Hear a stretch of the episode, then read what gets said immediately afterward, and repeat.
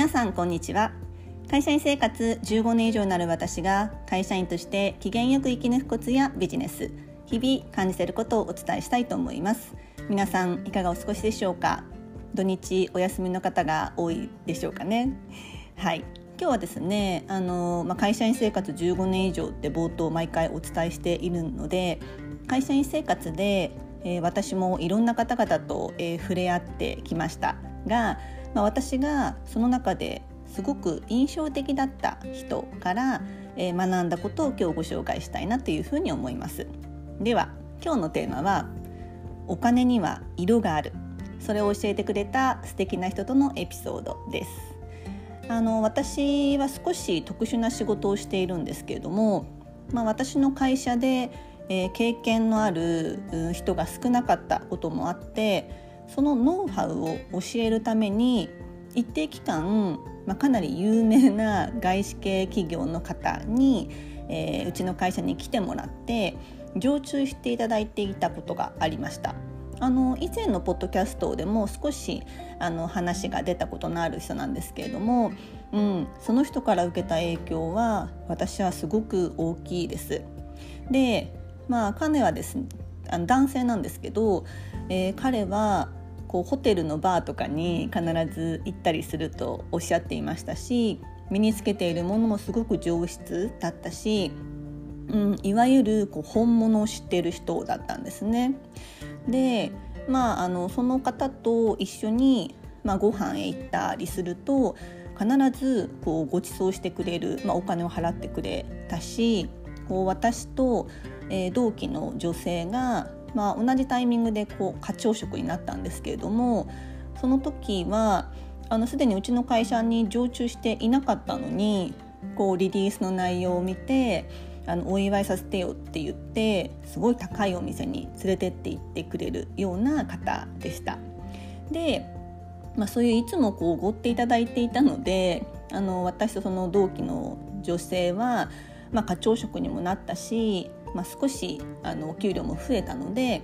あのお祝いとかではないんですけれども久々に飲みたいねってなってその方含め3人でこうご飯を食べに行ったんですね。で、まあ、いつもそうやっておごっていただいてごちそうになっていたので、うん、その時ばかりはその同期と一緒にその人にご飯をごちそうしよう、まあ、その人の分をお金を払うと思ってえー、飲みに行きましょうってこう誘ったんです。うん、でそしたらもういつも通り気づかぬうちに 3人分を、まあ、支払ってくれていたので、まあ、我々の方から「いやいや今日はあの今までのお礼ということで、まあ、我々で実は払おうと思っていたんです」とっていうふうにこう伝えたんですねだから今日は払わせてくださいっていうふうに。そしたらこう言われた言葉がいやいやじゃあ分かったと。で結構しつこく払いますって言ったのでじゃあ分かったと。で今日のご飯代はじゃあいらないよ。ただその払ってくれるっていう気持ちだけで本当にもう僕は嬉しい。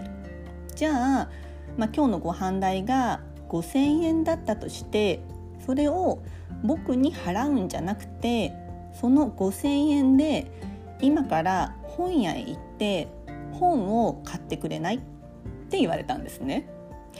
でまずおそらくそれ今回5,000円じゃ済まないんですけど、まあ、あ5,000円分のじゃあ本を買いに行こうって言ってちょっと早めにそのお食事会が終わったので本当にその後本屋に行ったんですよ。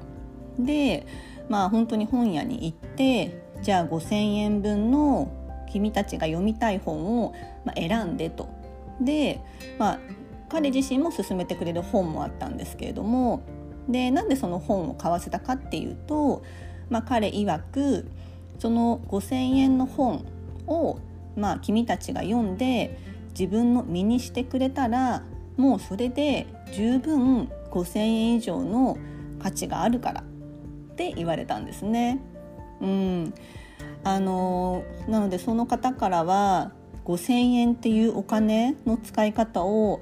本当にまざまざと見せられたなっていうふうに思っています。なのでお金って色がないっていうふうに言われたりするんですけれども全然あるんですよね。同じ5,000円でも自分にとって価値のあるとってもまあカラフルで未来を明るくする自分を明るく照らす5,000円なのかそれとも全く感じない無色色のない5,000円なのかで全然違うなっていうふうに、うん、その時に改めて思いました。はい、今日のテーマはお金には色があるそれを教えてくれた素敵な人とのエピソードです。はい、えー、公式 LINE の方限定で、えその少し特殊な、まあ、外資系の方が教えてくれたな私の仕事内容について、え音声で明日ですかね配信予定ですのでぜひこの機会に公式 LINE を登録してみてもらえるととっても嬉しいです。そしてあのマンツーマンセッションについても近々その公式 LINE 先行でお知らせしますので楽しみにしておいてください。今日も最後までお聴きいただきありがとうございました。えー、皆様にとって素敵な週末となりますように。では。